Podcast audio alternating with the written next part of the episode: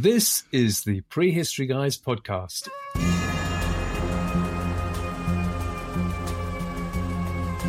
I'm Michael Bott. And I'm Rupert Soskin. So, welcome to our 22nd monthly podcast. Do you know what, Rupert? What? 20, 20 seconds. uh, It's completely thrown me because I've been uh, I, I've been using our numbers of our podcasts to measure how near to the two year mark we're getting. You got yourself completely tangled then. We've done more, slightly more than one in a month. Yeah. We have. You, you lucky people. I, I interrupted you, Rupert. You did, you did. What? Hey, we're going to talk about beer. Yes, we are. We are. Beer in prehistory. It's not something that gets talked about often, but if our instincts are anything to go by, we feel that after this show, you're going to have a fascinating new lens through which to view some of our ancestors' activities. Now the thing is, Twitter is a wonderful thing. You you never know who you're going to bump into. I happened to bump into Merryn Dineley. Now Merryn is an archaeologist and researcher who has made experimental archaeology and the investigation of ancient technologies her speciality. That means weaving, spinning, felting and stuff, but particularly the art of brewing. So, right, I thought, I bet I knew a few people out there who'd love to hear about beer in prehistory. And uh, yeah, wouldn't it make a great topic for the prehistory guys uh, to do in a podcast? So I thought, well, right, let's get her on. We're delighted to welcome Merryn to the programme. But not only that, Merryn's husband, Graham, is a craft brewer, uh, so he'll be joining us too to help enlighten us all about the magical process of making beer. So, welcome to you both. Hello. Hello, thank you, thank you for asking us. Not not many people ask us to talk about beer. You guys have, and it's it's going to be fun. This It is a- going to be fun, and let's hope we can make it the first of many. Yes, indeed. Yeah. Oh, Wow, yes. Look There's a- forward to that. There's a lot to be said about beer. In particular, malt, malt is the thing. Absolutely. Yeah. First of all, you, under normal circumstances, we'd be uh, talking to you and you'd be at your home in Orkney. Yes, And I know where you live because we go past it on the way to the Tomb of the Eagles. You That's know, right. Folks, if you go and look on a map, look at uh, South uh, Ronaldsay. Um, near Scapa Flow is where uh, Darren and Graham live. Or even Um, Merryn and Graham. even Darren and Merryn. Merryn, Merryn and Merryn.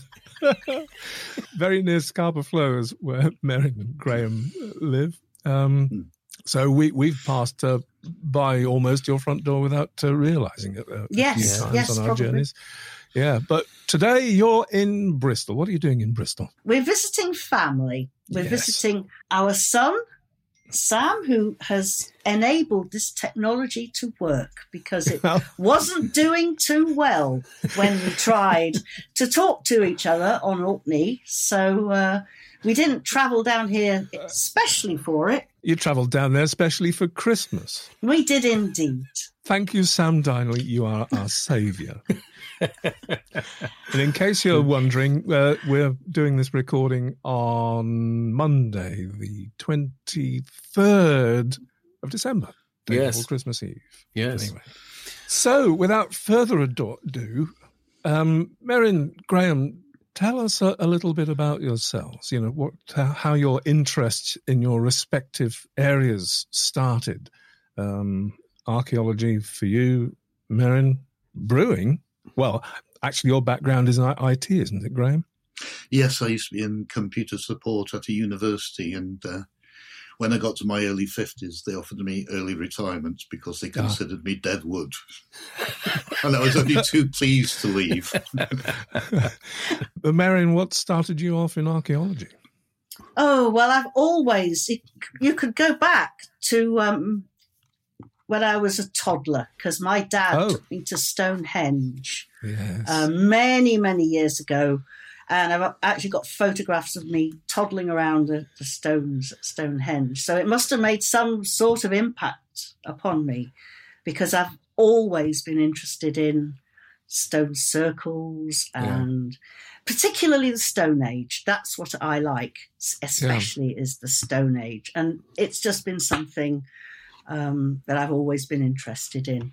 Yeah. So I never really studied it. I just used to visit stone circles and things like that. Yeah. And uh, then, well, when I met Graham in a pub, as it happened, it's the best place to meet somebody. Well, it kind of makes Um, sense. Yes. Yeah, yeah. Uh, at that point, um, then we we got married and had some children, and I wondered what I could do to entertain myself. So I did an archaeology degree at Manchester, Ah, I see. and that's where um, that's where the studying part came in. Yeah. Mhm. And one day, uh, well, the archaeology degree fitted in fabulously with raising children because we got the same holidays Mm. and I could do something interesting while they were at school. And so it was just filling in an interest, really. Mm, mm. So archaeology for you, uh, Merryn, and uh, and brewing for you, Graham. Yes, yes. Well, when I was in the final year of the archaeology degree, one of my lecturers told me beakers were for beer, he said. Ah, You know, the, the Bronze Age beakers. Yes. We'll, we'll leap a bit out of the Stone Age for a moment. And so they Yeah. said, you know, just, oh, as a fact, bronze, bronze Age beakers were for beer. And Yeah. being married to a brewer, I Yes. thought, gosh, I wonder how they made it. Yeah. And that was where it began 20 years ago. Wow. Okay. And I started looking into the process of brewing and looking, reading archaeological excavation reports, looking for residues and any evidence. And like I say, that was 20 years ago, and I'm still learning about it. It's it's a very very interesting thing, and so that's that's really where it started. And I fell in love with the university library. It was Yes. Manchester University, the John Rylands, and when I finished my degree, I couldn't bear not to be able to go into the university library, so I did an MPhil couldn't afford a PhD at the time. So I just did an MPhil and I thought, what shall I do? Ah, yes, the archaeology of beer. That seems like a Fantastic. good thing. And that's how it happened, really.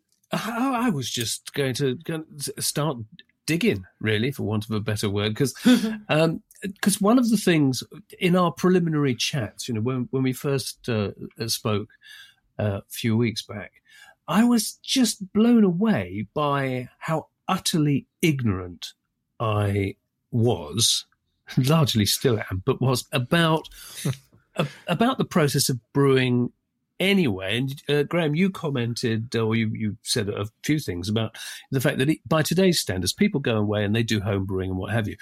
The amount of stuff they just go and buy it off the shelf. It Yes. bears no relation to what uh, in the Neolithic, what people would have had to have been doing to actually arrive at that process. So I think probably a good place to uh, to start digging in is what do you actually have to do to make beer in the first place? And what it is, what is it about you? What you actually have to do to make beer that has been missing in investi- in archaeological investigations so far? Well, to make ale, technically, from the grain is a three step process. And each of these processes requires such different circumstances and conditions that there's no way you can conflate them.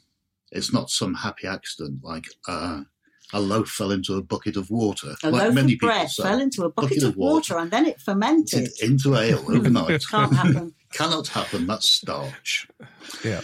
First, to make alcohol, you use the yeast Saccharomyces cerevisiae to convert sugars into alcohol. On a simple basis, a 10% sugar solution, that's a pound of sugar to a gallon of water, hmm will give you a 5% alcohol solution if you ferment it. Hmm But you need to make sugars from the grain first. So that requires a two step process. First, you have to prepare the grain. That's called malting. And Merryn, that is Merryn's specialty. She can describe that properly. Mm. And the next stage is mashing. where you Mhm. take the malt, you crush it, and you mix it with hot water for about at about 65 degrees centigrade for an hour at least, maybe longer. And the enzymes in the malt will convert all the starches into sugars. Do you want to explain the malting process? Well, it, it's very, very basic and very simple. Malting goes back, well, the, I'll start off with the earliest archaeological evidence for malted grain, and that's 13,000 years ago in the ancient Near East. Wow. And, yep, That's when Britain was under ice. yeah, and at that point, thinking in terms of chronology and timelines, um, here, the British Isles and Europe, we were under ice 13,000 years ago. So the first agriculturalists, Yeah. they were um, growing grain and they were processing it in some way. Malt is partly germinated grain. Yes. When a barley grain begins to germinate, enzymes are released. We know all the science now, obviously. Mhm. Um, enzymes are released from a little layer of cells underneath the husk called the aleurone layer. The enzymes convert the grain starch into sugars. If just left to grow, this is the food that converts the starch of the grain into sugars, and that's the food source for the grain to grow. And then the little shoots grow and use up the whole starch reserve. This is a thing to get for people, isn't it? I think that there's a misconception about what malt actually is. It's not really in and of itself a separate thing. It's more really describing a process, isn't it? Well, yes, I suppose it is. It is. It is a process. It's the germination process Yeah. of grain. It certainly shocked me. I had absolutely no idea. I thought malt was uh, was a kind of grain, I suppose. Yeah, some, is. some people think you can grow Well- malt. So, um, so as the grain begins to germinate, these enzymes are released. They convert the starch of the grain into sugars, and then the roots begin to grow. If you interrupt this process and you stop the grain from growing, then you can capture those sugars by drying it. so, what is the job of a maltster? Um, maltster will steep the grain in water. That means air and oxygen are both required. The, the best thing to do is to just leave it in a bag in a shallow stream, and that will just do the job nicely. We're thinking prehistoric malting Yeah. now. Sure, Yeah. surely. And uh, then you dry the grain very gently and carefully. If you're lucky enough to live in the Middle East or the ancient Near East, you can just spread it out in the sun. The grain, the partly germinated grain, will dry. And then when you heat that up with water, those little enzymes reactivate and they carry on turning the starch of the grain into sugars, but Yes. you've got them captured in some sort of container and you Mm. make sugars. now, most people in the whole, in the world of academic archaeology, um, grain is ground into flour to make bread, or you can boil it to make porridge or gruel. But if you malt it, that is, you allow it to begin germination, then you stop it. A, it becomes more friable and easier to crush. And secondly, when you mix it with hot water, you get malt sugars. Yeah. And that's the sugars that you need to ferment into alcohol. So many people beer. would be thinking that's a very long-winded way about getting sugars, and we're so used to sugar being freely available. you know, not in, if, if if not in a paper bag from the local supermarket, then at least it's available in fruits and and uh, and, and things like that. But those things were not necessarily available. Even from the Middle Ages further back into prehistory, all the way back to the dawn of agriculture, the only sugars available were honey, which would have been a precious substance and or Yes. very, yeah, yeah Oh, yes. exactly and high sh- sugar fruits. Now, in Northern Europe, there aren't any high sugar fruits. Hmm. On Orkney, in particular, there is no fruits suitable, and there is no honey. Yes. Not a lot. Not Yeah. a lot. Not a lot. So if you want to Yeah. get sugars, you have to grow grain. There is no Hmm. alternative. That's the point I wanted you to make. Yes, plain and simple. If uh, yeah, if you want uh, sugars back then, you needed to go through this malting process with grain. Malt makes beer. Malt is much more complicated now than it used to be because now we have roasted malts and all sorts of different malts. Yeah. In the archaeological literature, malt is often referred to as roasted, toasted, sprouted barley. Now, if you roast it or toast it, you've killed the enzymes. And if you've sprouted it, you've used up most of the sugars. Right. So it's a complete misunderstanding on that one. That's It's It's only interesting. partially, Okay. it's only partially germinated, Yeah. Yeah. Just enough to see the roots and the shoots. Yeah. One third the length of the grain. Yes. The root, the acrospire, which is the the term for the root and the shoot that, that comes out of the grain as it begins to grow in the ground. Yes. That's the acrospire. Well, mm-hmm. When that's yeah. on the malting floor, Pe- most people have heard of malting floors, maybe. Yes. I don't know. Ah, I, I hadn't. I confess I had not until Now, that's uh, interesting. until you Well- told me. Yeah. The malting Mm. floor is a significant feature because once it's started to germinate, just so you can see the root and the shoot just beginning, the grain has not completely converted. Only a little bit has already converted. What you have to do is continue the growing process and yet inhibit the growth. Ah, yes. And they do this by raking and turning the malt on the floor. Yeah. Okay. This confuses its geotropism, and the poor thing's desperate to grow, but it doesn't know which way to grow. and if you can keep this up for three or four days, you get complete conversion of the whole grain into malt. Starch and enzymes, which is all malt is, is very, very little sugar. There's about 5% sugars in malt, naturally, but not very Yeah. much more. But it's these processes that are going to give us the clue as to what was going on in prehistory, Yeah. not necessarily Yes. evidence of the end results.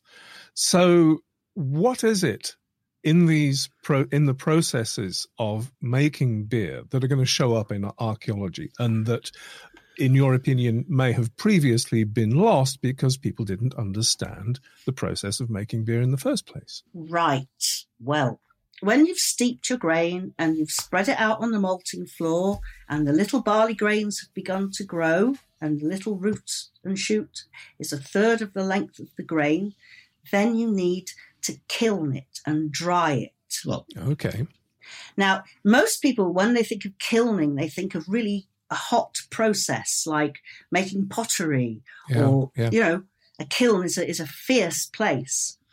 However when you're drying grain malt when you're drying malted grain you have to dry it very slowly very carefully so that you keep those enzymes active and alive. When you read uh, medieval literature they talk about keeping the spirit of the grain alive. So they knew yeah yeah it's it's it's magic technology explained today by science. yes People Mhm. have known how to make malt for at least thirteen thousand years. They knew what to do, Mhm. but they didn't know why. the So you dry the grain in the kiln very very gently. Sometimes things can go wrong, and you get carbonized grain because the there's a kiln fire. And this happens quite often. And I've spoken to maltsters, and they say it happened right up to the 1960s or 70s. Yeah, you would yeah. have your, your malt kiln, your, your malt house would, would catch fire and burn down with all Mm. your malt inside. Imagine disaster absolute disaster because you've lost your year's harvest. yes You've carefully, carefully made your malt. You've got the grain to germinate just perfectly. You try and dry it in the kiln. There's a big fire. Oh dear.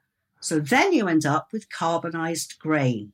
Now, carbonized grain is quite often found in at Neolithic sites, Yeah. Bronze Age sites, medieval sites. If you can look at that carbonized grain under a microscope and you see that the embryo is missing, there's a little bit Mhm. of the grain called the embryo. It's just um, It's the bit where the Roots and shoots come where the from. roots and shoots come from. It's not like a Mhm. little baby. It's an Yeah. it's, it's just a technical term for a part of the grain. And if you find uh, thousands of carbonized grains with missing embryos, it's very likely that what you've stumbled upon is a failed kilning of the malt. Now, does does that make sense? Yes, absolutely it does. The actual evidence for uh, malting at 13,000 BC is from Professor Li Liu at uh, which- Stanford. University? Stanford University. She found starch granules in a cave, which showed signs of malting. There were signs of erosion on the gra- on the starch granules. The trouble is, you see, that when you get it right, and when your grain bar, when your malting, your malt house doesn't burn down, when you get it right, you you malt it, and then you dry it, and then you mix the crushed malted grain with water, and that's the second process called mashing in to make the sugars, and then you ferment it. Well, there's no evidence left. The barley grain is destroyed by the malting and mashing process. Yes. Yes. You take the um, well, we haven't even started talking about sparging yet, Mm. No, but you you have to extract the liquid from your mash tun, and then all of the leftover grain, which is called spent grain, you feed to the pigs Yes. or the animals. Yeah. So Yeah. there actually is, if you get it right, if you turn your grain into malt and ale, Yeah. there's nothing left. the There is evidence. no evidence other than the containers and the vessels and the equipment. That's the that's now, the at thing. Göbekli Tepe, Yes. yeah, at Göbekli Tepe, um, they found these large carved out of limestone containers. Have you, do you know what I'm talking about? Have you seen the, they're, they're like troughs. Yes. Let's call them troughs. Yes. Mhm. Troughs made out of limestone. And they would be ideal Mm. for Mm. mashing in. Mm. Mm. And you need to heat it up. So what did they do? They heated stones Yeah. and they put the stones in. So Mm. you get fire-cracked stones that are used for heating mash tuns. Mm. You'll get, you'll just get the evidence Yeah. of the equipment that's Yes. left to make the Exactly. beer. Isn't there also a considerable amount of evidence for brewing in um, uh, malting floors in the Middle East? Yes, Ah. yes, it, yes, yes. That's the other thing. Um, malting floors, that's where you spread the grain out Yep. for it to begin to germinate. And I was intrigued when I started, well, reading excavation reports in all those 20 years ago in the John Rylands library. I kept coming across places 10,000, Yeah. 12,000 BC Yeah. in the ancient Near East where they had large, smooth, Yeah. Lime. lime plaster floors Yes. or maybe beaten earth floors. And they were generally interpreted as dance floors. But it would be a floor like that within a building is absolutely perfect for making malt. Yes. There is one particular, um, very intriguing floor surface in, I hope I get the pronunciation correct, Beidha. Have you heard of Beidha? B E I D H A. No, it's, It's not, not- one that springs to my mind. No, nor me. Excavated in the 19, gosh, I think it was the 1960s by Diana Kirkbride, part of the Robert Braidwood excavations in the ancient Near East. hmm And there's one sentence in an excavation report that I read that made me, well, just jump up and down and, and run round and round in, in circles. There were thousands of grain impressions on a Oh. lime plaster floor. Wonderful. Wonderful. So what what does that mean? Why on earth at Beidha? And I think Beidha is about eight thousand BC. Yeah. Why on earth were they spreading grain out on a floor surface within a building? Mhm. And the only reason I can think of is that this is somehow the remains of malt. the, the evidence of, of making malt. That's the only time, it's just one sentence in an excavation report that can Mm. send you, oh my goodness, malt. Yes. Yes. And But here's the thing. that's not bread making, is Mhm. it? But here's the thing, think. Mary. I mean, you, you, that's what happened because you understood the process that you were primed in the first place to understanding the relationship between the limed floor and these grains. Unless you understand It's the lime process, plaster floor. lime plaster floor, then a lime plaster floor and making lime plaster is is one heck of a process in itself. oh really? Labor, Okay. Labor and fuel intensive. Yeah. Mm. It's a very deliberate, specific thing that they're doing to make these, and you've got these large floors deliberately made, Yeah. smooth surface. You don't want cracks in it because you don't want your grain Yeah. to fall into the cracks. One of the things about them is that they're they're regularly repaired. Yes. They keep them in good nick. Yeah, yeah. They keep them in good condition. And then this is where you would spread your grain out. Now, as you know, in the ancient Near East, grain grows there wild. So the first Mm. agriculturists were gathering wild grain. Somebody must have had the idea that if you malt it, if you let it begin to germinate, it gets more friable, it's easier to crush, it's easier to process. But they also discovered that you make sugars. Yes. But the, Yes. these malting floors, these smooth, there are there are some of them are painted red, some of them are Mm. described as m- stamped mud or beaten earth or lime plaster. Mm. Yes. They're making they're deliberately making floor surfaces for some purpose. And if if you're starting off doing that, I mean, one pro- byproduct of that is, of course, animal feed, or even a, you know a, a reasonable source of nutrition in the first place for uh, for for anybody. But if you- then discover that you know sugars are um, uh, maybe self fermenting out of that, I think one, one of the big, big questions, and it doesn't, it, it's not just solely related to to this subject. It's something that you that comes up time and time again. Is if something is not a straightforward process. So, so you know, this is something you say, uh, as you said uh, right at the beginning. You know, this, this can't be a happy accident.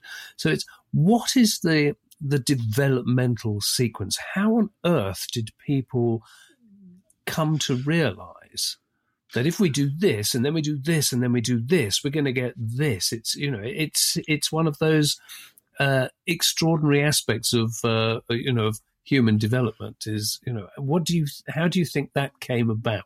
I, Oh, I don't know. I was going to say there is evidence for cereal processing at this site called Ohalo 2 on the lakes of Galilee. On the shores Shore of Galilee. of Lake Galilee. Yeah, they have sickles, they have starch grains, which, by the way, were not examined for morphological changes. The excavators there didn't even consider malt. It's only Li Right. Yu who is looking for these details. But they were certainly processing cereals at 23,000 BC. wow, There are fire yes, stones marked with fire, so they were heating stuff as well. Yeah. The excavators interpret this as making bread yes, small biscuits, flatbreads. Now, if in the previous 10 or 20,000 years somebody had realized that if you partially germinate this stuff, Yeah. You get a sweet product. ah. You'll get a Yes. sweet bread or s- a sweet like sort of biscuit. Oh, and how Yeah. we love sweet stuff. Exactly. Well, it was the sugars. Yes. Malt is particularly attractive. It's so attractive, it's in confectionery and breakfast cereals. Of course. It's quite Yeah. a nice flavour. Yeah, yeah. And so, if these people learned how to make malt biscuits, Yeah. they would keep doing this. And from that, So would it be- could quite simply have been that somebody made nicer biscuits than somebody else and said, "What did you do?"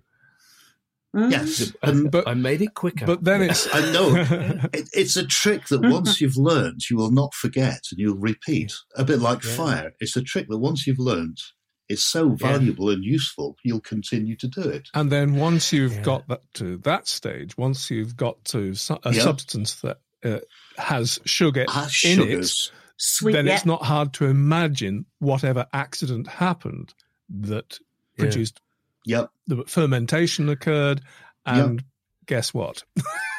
yep. yeah. Alcohol. Have, have you come across the bread or beer debate Uh, the bread or beer debates. No, I'm sure I've heard aspects, but not specifically. One of one of my heroes, Robert Braidwood, in 1953 or something, um, he had a got all the specialists at the time together, and they wanted to discuss bread or beer. And I would say why did people start cultivating grain was the question was it for Well- bread or was it for beer and they had a Mhm. huge debate about it and uh, it, it's published i can i can give you the details of, of the publication and it is available online Yeah.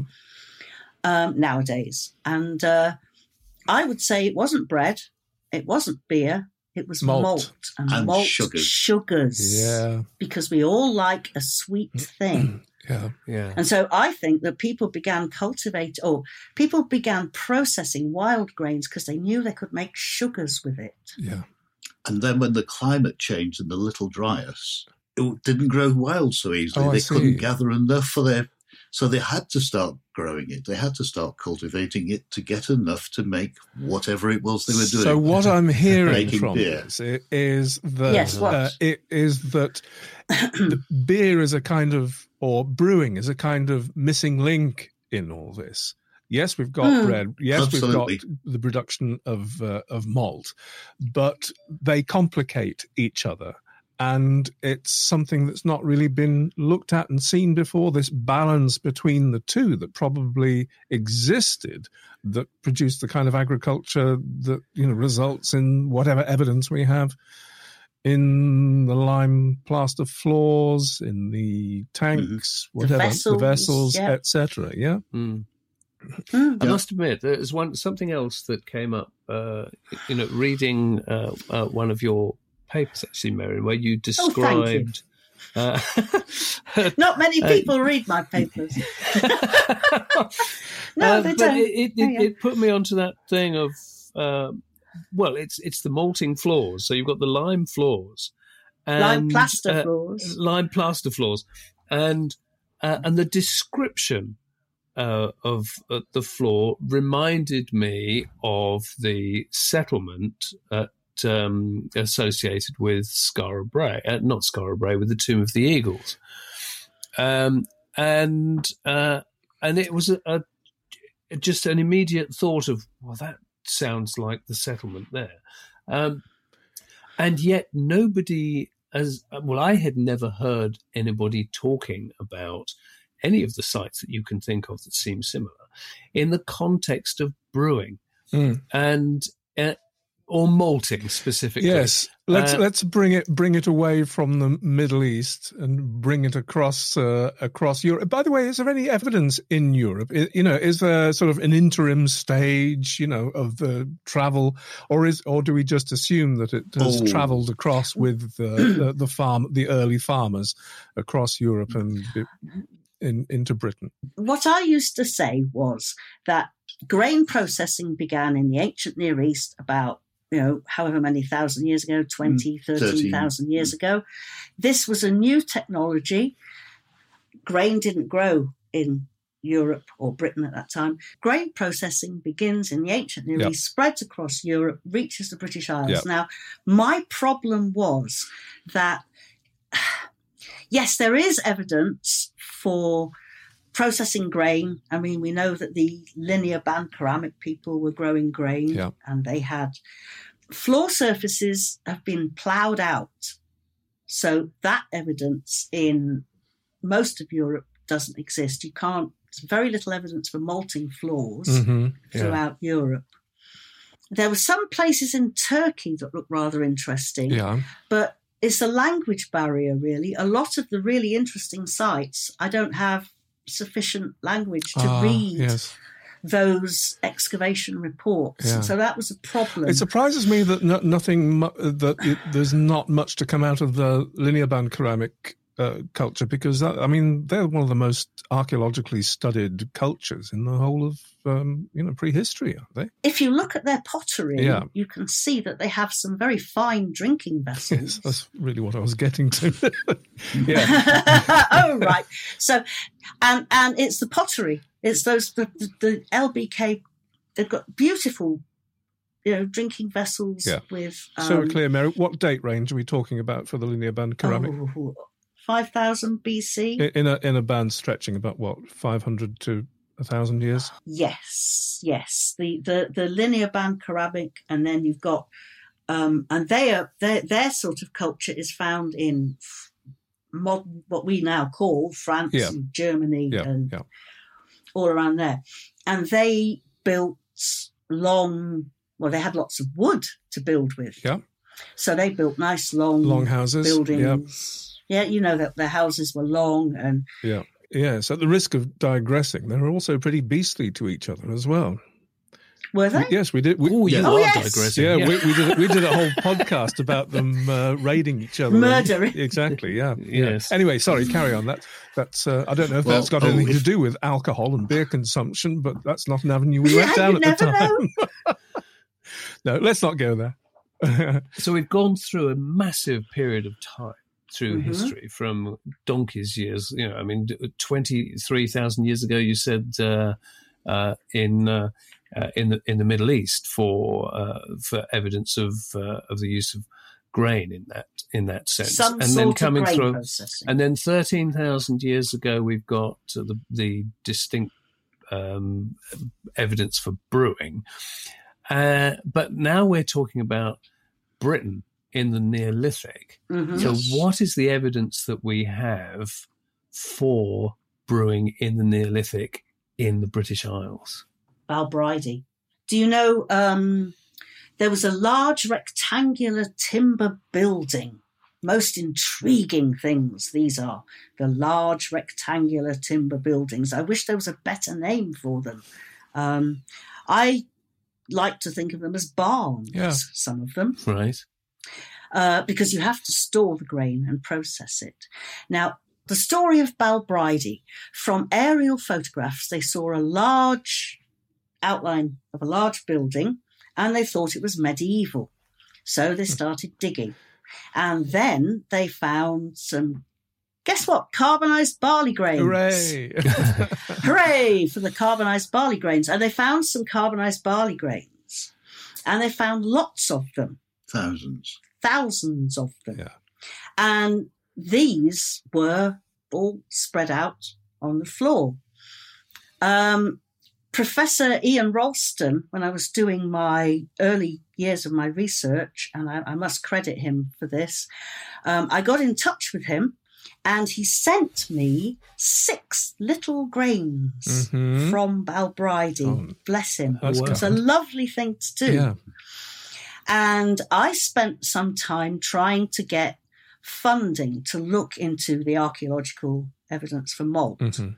And uh, some friendly people at UMIST in Manchester managed to put one of these little Balbridi 6,000 year old barley grains under a scanning electron microscope. Guess what? The embryo was missing. Which means I think that the carbonized barley grains that they found at Balbridi were the Well- result of a failed kilning. The Oh, thing goodness. burnt down. Oh my the goodness! The building burnt down. Yeah, And Right. it's that accident again, the- which is seems Again, quite and that's common in malting houses. You It's know, the common fate of many of these large rectangular timber structures. Breaks the the heart archaeologist's explanation for this is it was a chieftain's house Yes. and it was burnt down to commemorate his death. how many times have we heard something like that about a burning Yes. down? Yes.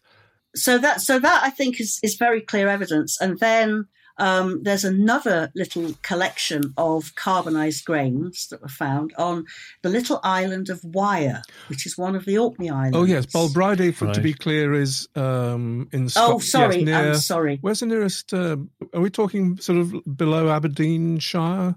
Yes, yes, round it's in about there. Aberdeenshire. Okay, fine. Balbridi is in Aberdeenshire, and Wyre, and one of the Orkneys. and Orkneys. Wyre is one of the little islands of it's one of the smaller Yeah. islands of the Orkney group. And about seven or eight years ago, they found a large amount of carbonized grain in a rectangular timber building. with with stone foundations, oh, Yeah. excellent. and they then went on to remake a floor above the carbonized grain. and rebuilt the structure and continued to use it. So this is an example of a rectangular timber structure that was reused Yeah. afterwards. Yeah.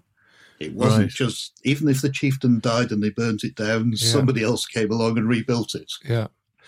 And I think this is the one thing I wanted our listeners to be clear about is that how this beer itself is an illuminating thing when it comes to doing archaeology. The evidence for brewing, though, as we say, is entirely, almost entirely ephemeral. Yes.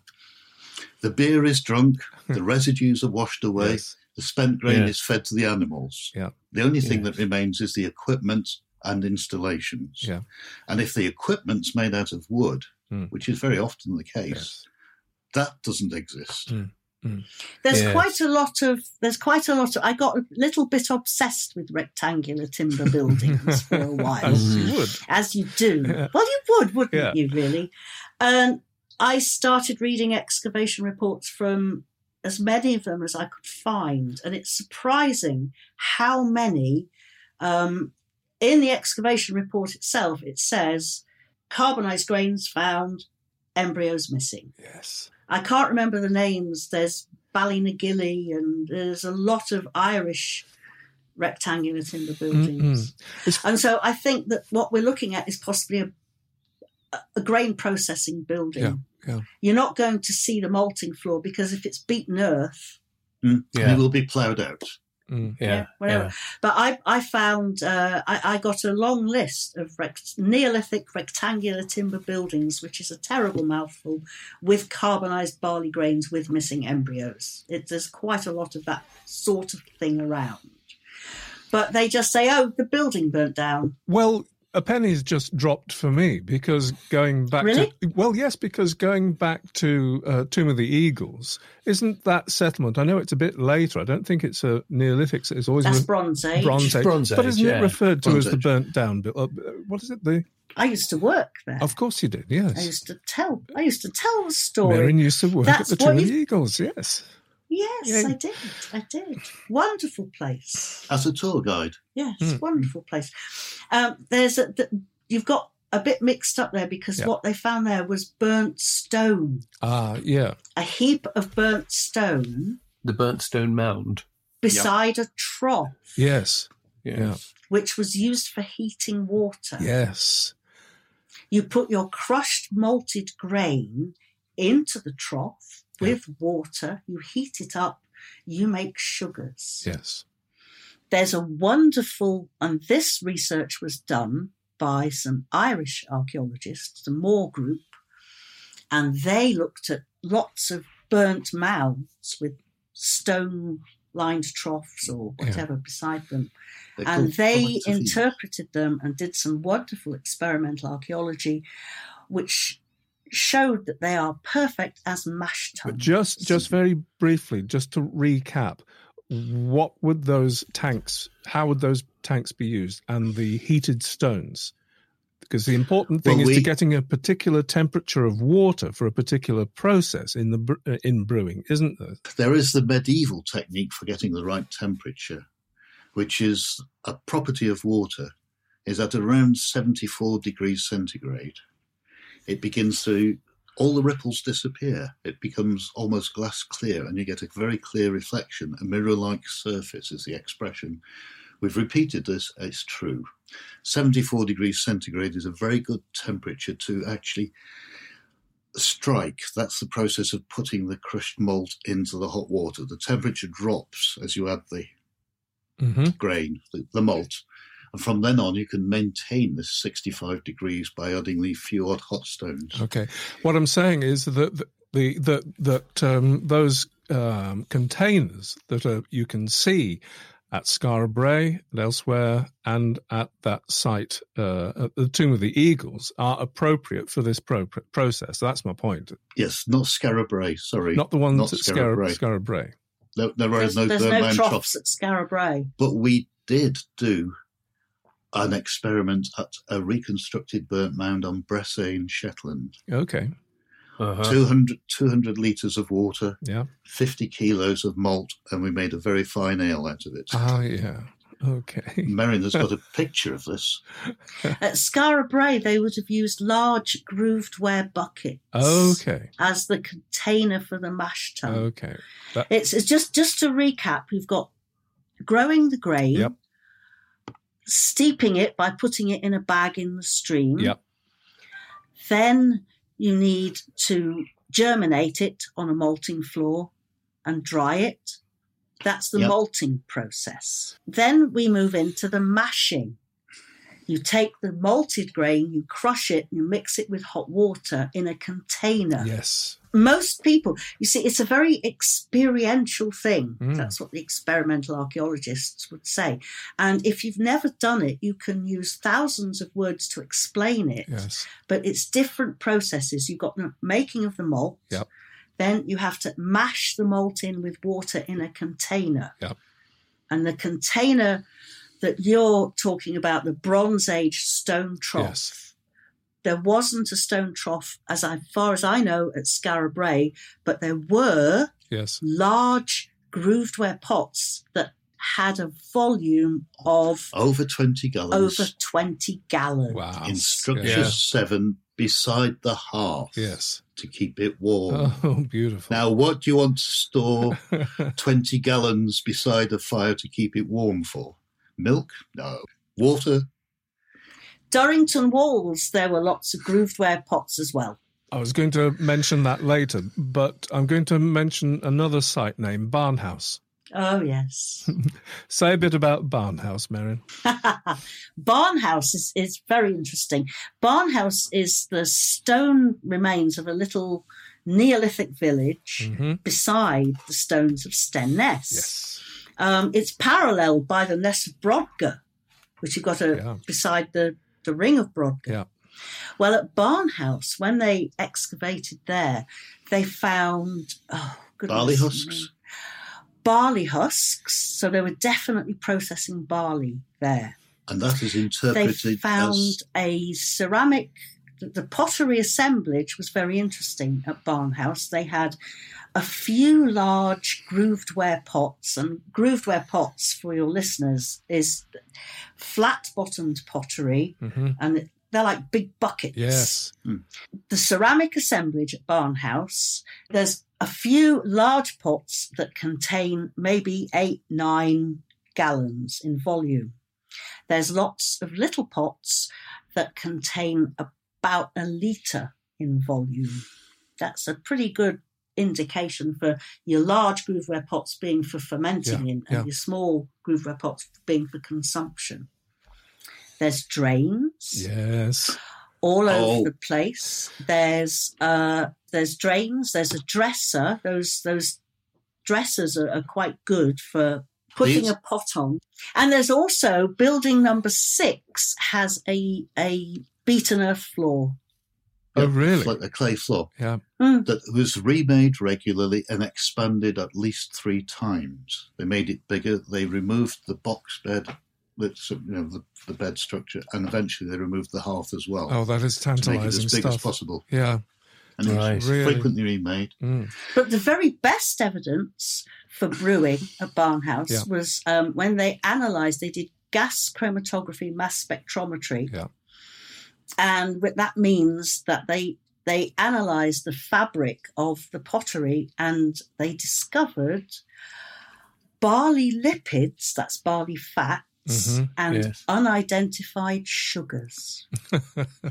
Barley lipids are waxy.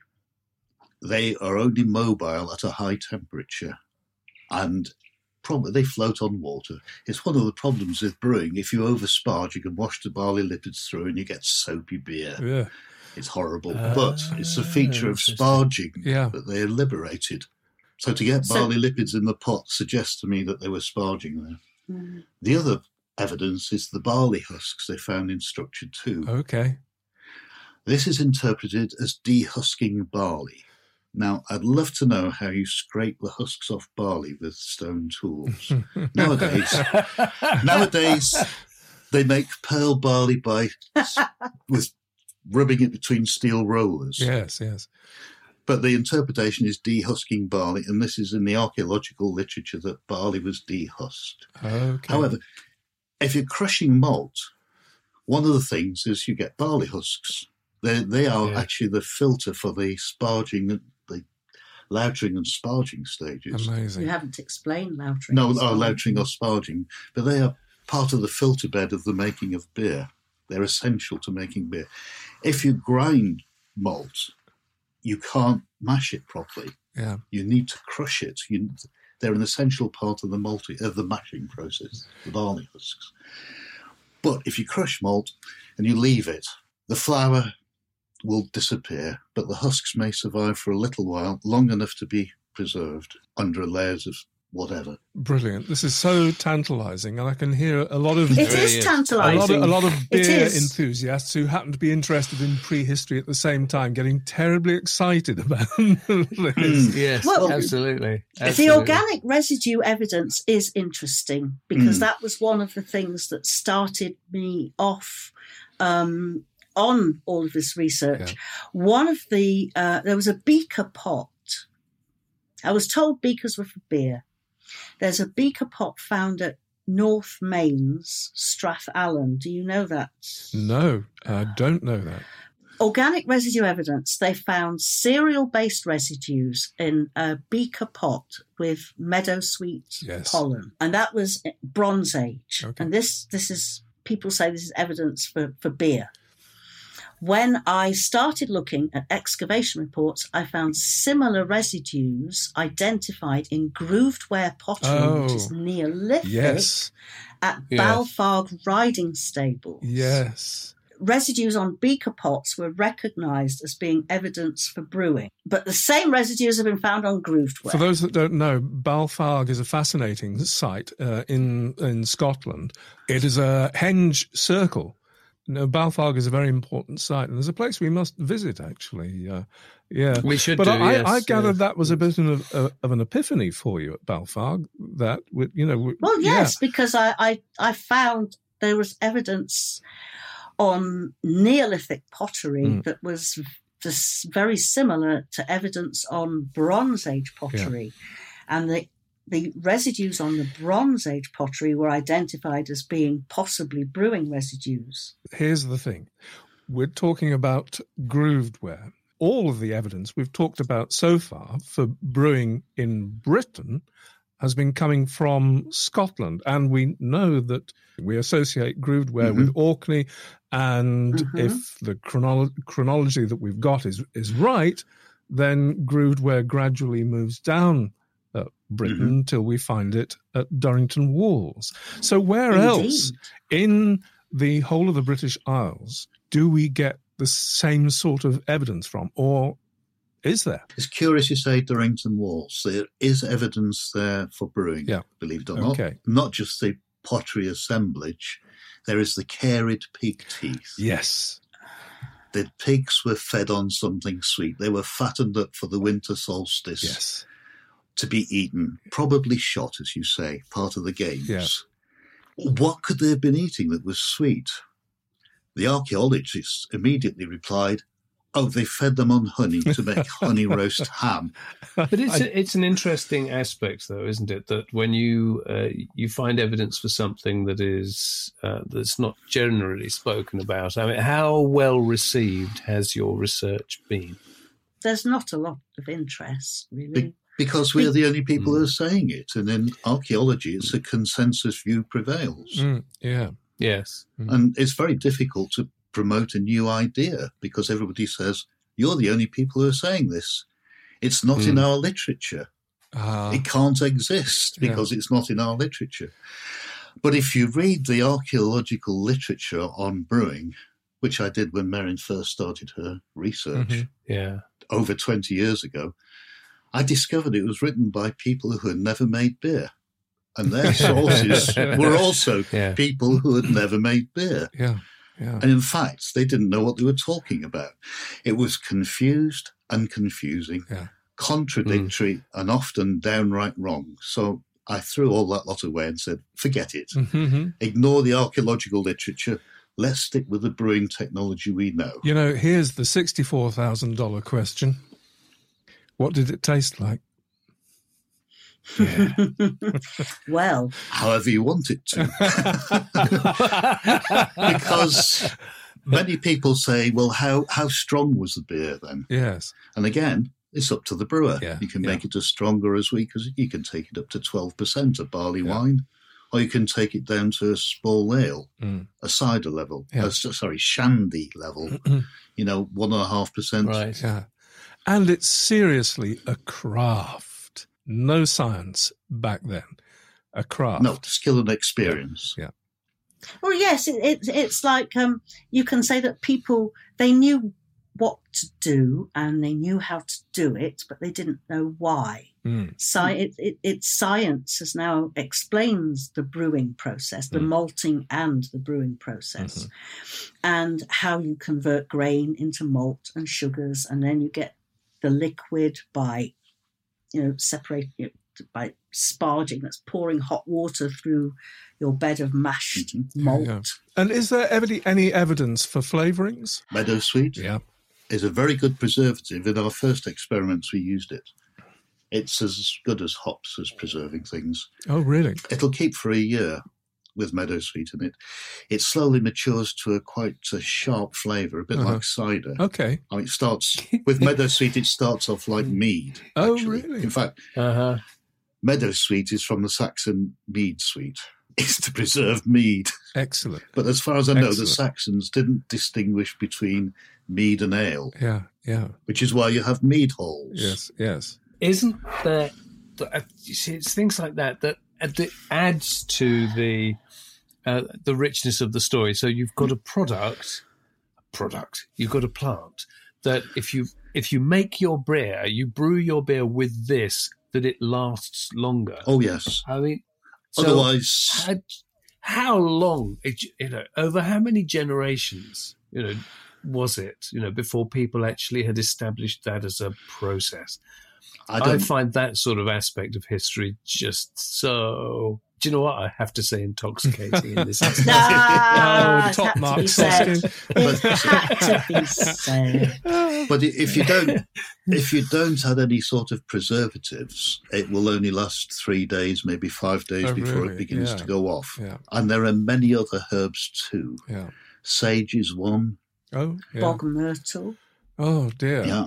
You, you, you, Well, uh, you're making me want to go out Juniper. and experiment. Yes. Juniper. I was actually, yeah, juniper's an interesting. Yeah, um, and, I was going to ask you if, pardon? Sahti. I beg your pardon. Yeah, exactly. Sahti Uh, is yeah. the kind of it's a it's, it's what it's a, it's a kind of beer that they make in Finland. And Finnish farmhouse. gosh, ages ago it seems now you asked me about European beer Yeah. and evidence for European brewing. Now, there's been some fabulous work done recently by some uh, brewing historians uh, into this beer called Sahti, which is what they make in Norway Yeah. and they make it in Finland. yeah.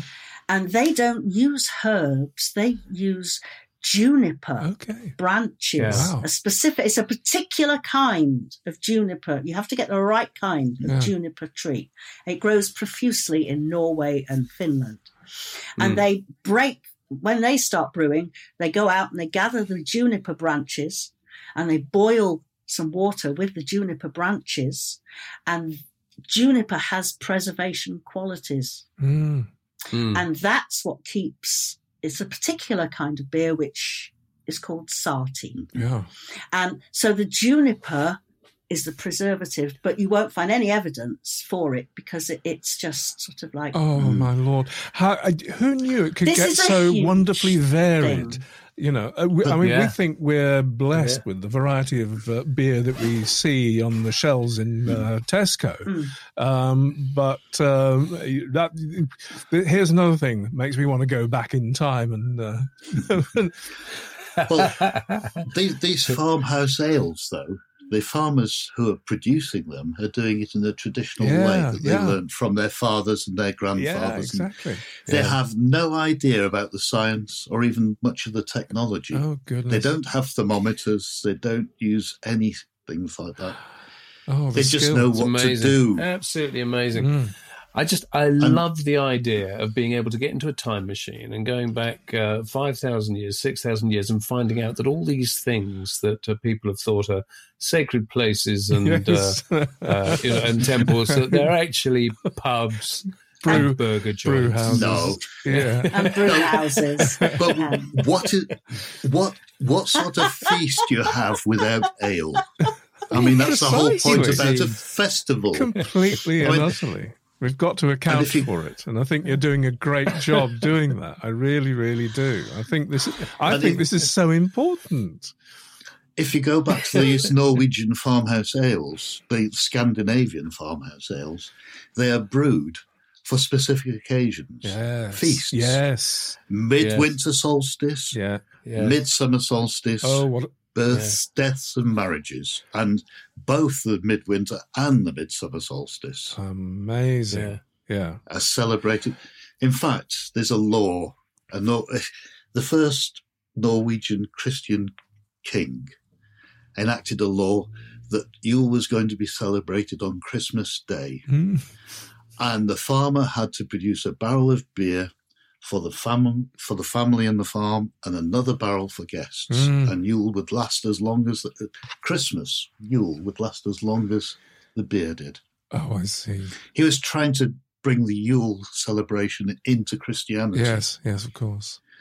because this tradition of drinking at Yule goes back many thousands of years. It could go back to the Neolithic That's Or so further. it does. It is- or it much does. further, back to Yeah. Anatolia and Could Göbekli go back to the Tepe. Yeah. Neolithic. Uh, Gosh, no. of course it does. Ah, it's wonderful stuff. It really is wonderful stuff. I think some people are going to have had their eyes uh, opened uh, uh, about this, and Yeah. uh, yeah, as Yeah, as. Rupert said at the beginning, it's another lens, it's another perspective to uh, Well- look at life in the Neolithic through for us. It is the ethnographic evidence, and this guy Mika Laitinen has recently book, written a book, Viking Age Brewing, and it's the ethnographic evidence of how to make beer using Yeah. these this primitive equipment, often wooden, and these are the details that do not survive in the archaeology. Yeah. Yeah. Yeah. This gives you the flesh Yeah. that goes on the bones Yeah. of the archaeology. This is what they were doing and how they were doing it. Yeah. And this is, if you like, your lens into brewing Yeah. Wonderful. through the farmhouse ales. Mm. Because these people are continuing this tradition that went on for many thousands of years. Mm. In fact, it, it was common in Britain, farmhouse ale, Yeah. up until the malt tax was Oh. rescinded in 1880. and instead, they taxed the beer that people produced. yeah. You see, a farmhouse didn't buy malt, they made it. Yes. Yes. And that law Yeah. changed farmhouse brewing. Farmhouse brewing in Britain stopped at that point. It continued in remote areas like Albany. I'm afraid it is that time when I have to draw attention to the uh, um, time we have uh, spent talking. I Yeah, we do, yeah. Yes. Sorry. Was, um, Who's no, apologising? d- there Oh, is no, no, no, no. apology to be Oh, made. absolute- No, no, no, no, There no, no. is, uh, perhaps perhaps now I I can say that perhaps now you understand it it's it's a simple process but it's hu- that's leaves why no I'm still learning about it Yeah. 20 years after I started researching Yeah. it Yeah, it's it's an enormous subject and we've just touched on various aspects Well- here but you can't deny that grain then those those first farmers which i the first farmers were growing grain mm. probably to make malt Yeah. and not to grind it into flour Yeah. or boil it up to make gruel Yeah. which is what Mm. most people think but Mm. making beer how many people make beer at home anymore quite. Yeah. And most of those do it from a kit, from a tin that you buy from a shop. So Yes. maybe, maybe, um, I don't know. I was going to say it's ironic that we think the Fertile Crescent, the cradle of this technology, Yeah. and everybody knows the Sumerians and the Egyptians brewed beer. These practices no longer exist in these in the Fertile Crescent in this area because of religious changes. Of course. I'm glad you made that point, actually, Graham. Yes, before So- we finished. oh yes, it is very did easy to assume that beer is a European invention, Mm, mm. or sort of or think that way. But yeah, this has many consequences, as I say, that Two of the fathers of archaeobotany, the great people, Jack Harlan in America and Gordon Hillman in Britain, did their fieldwork in Turkey Mm. and the Near East, where these practices are no longer performed. And their experiments and fieldwork were dictated by what they saw around them. Yeah. They never handled malt. Mm, mm. This is one of the reasons it doesn't exist in the archaeological literature. Yeah. A second consequence is the biblical studies. You've come across the biblical phrase, the land flowing with milk and honey. Yeah. Yeah. This honey is not bees' honey. It's a synthetic sweetness made from some kind of vegetable. They speculate dates or figs or possibly grapes. Okay. It's But malt. nobody has any problem with the land flowing with milk, meaning that it's good pasture. Yeah. Flowing with honey means it's good agricultural land because the primary purpose for growing this grain was to convert it into sugars, liquid sugars. Uh, a land flowing with milk and honey is a metaphor for very rich, fertile land. And there you have it, listeners. There you. That's a belter to end yeah, on. what a belter to end on. Thank you so much, you two, for this conversation. You're welcome. Thank you. Hey, Thank you for no, it's a pleasure. I I think uh, our listeners will have found this uh, very illuminating. We certainly have. We really thought it. Um, uh, it it's been truly worthwhile um, talking to you uh, uh, about this because it really does and give another angle on the whole thing. It, it does, and, and arguably that's one of the most important aspects. Uh, you know that uh, it th- these sorts of things when you start talking about, even if it's just the tiniest pieces of evidence, it makes you look at any prehistoric site with a with a wider Mm. view, or you Yeah, know that yeah. wider lens. Uh, and a and a different set of uh, you know different aspects of knowledge at your disposal. It changes the way you see things, and it is it's very important. Mm, mm. Have we changed the way? Has this this idea that you can turn grain into um, beer by a simple set of processes, and that this has been known and understood for since the Neolithic? Dawn Does this agriculture. does this make you think differently about the Neolithic? Yes. You guys, has it has it? Well, uh, uh, yes, I think. I mean, Michael and I have, for a very, very long time, um, been uh, well, had different attitudes to an awful lot of uh, of prehistory. This, if anything, this adds to, I think, adds to our uh, our feelings about uh, man's priorities. Uh, you know, I think there was a lot more energy went into the all the positive aspects of uh, of feasting and uh, feasting and feeding. You know that cultures around the world where they alcohol is a is a ritual thing. You know that you can share Oh. your drink uh, uh, with uh, with the earth or with the gods or with the whatever. And and so much of this, I think, is ignored in uh, in uh, in large areas of academia. So uh, so yes, I think it's a wonderful thing that you do. And hopefully, um, many more people will get to hear about the work you do and um, this aspect of um, uh, this way of looking at some of the evidence in uh, in archaeology. Yes. It's it's it's a ritual activity to drink it, but it's also a ritual activity to make It. it Oh, yes. Indeed, Magic. indeed. magic. Yes. Perfect. And on that note, we will say goodbye. Thank you for listening to whoever's out there. Um, So yeah, no, it's a huge, huge thank you. Uh, it really has been eye-opening, and uh, uh, yes, I'm sure we have many, many listeners who will absolutely love seeing a completely different side to what some of our prehistoric places might have been about. so it's goodbye from Merryn, Bye bye. and it's goodbye from Graham, Bye bye. And it's a goodbye from me. and it's a goodbye from me. Thanks for listening. bye bye. Bye, folks.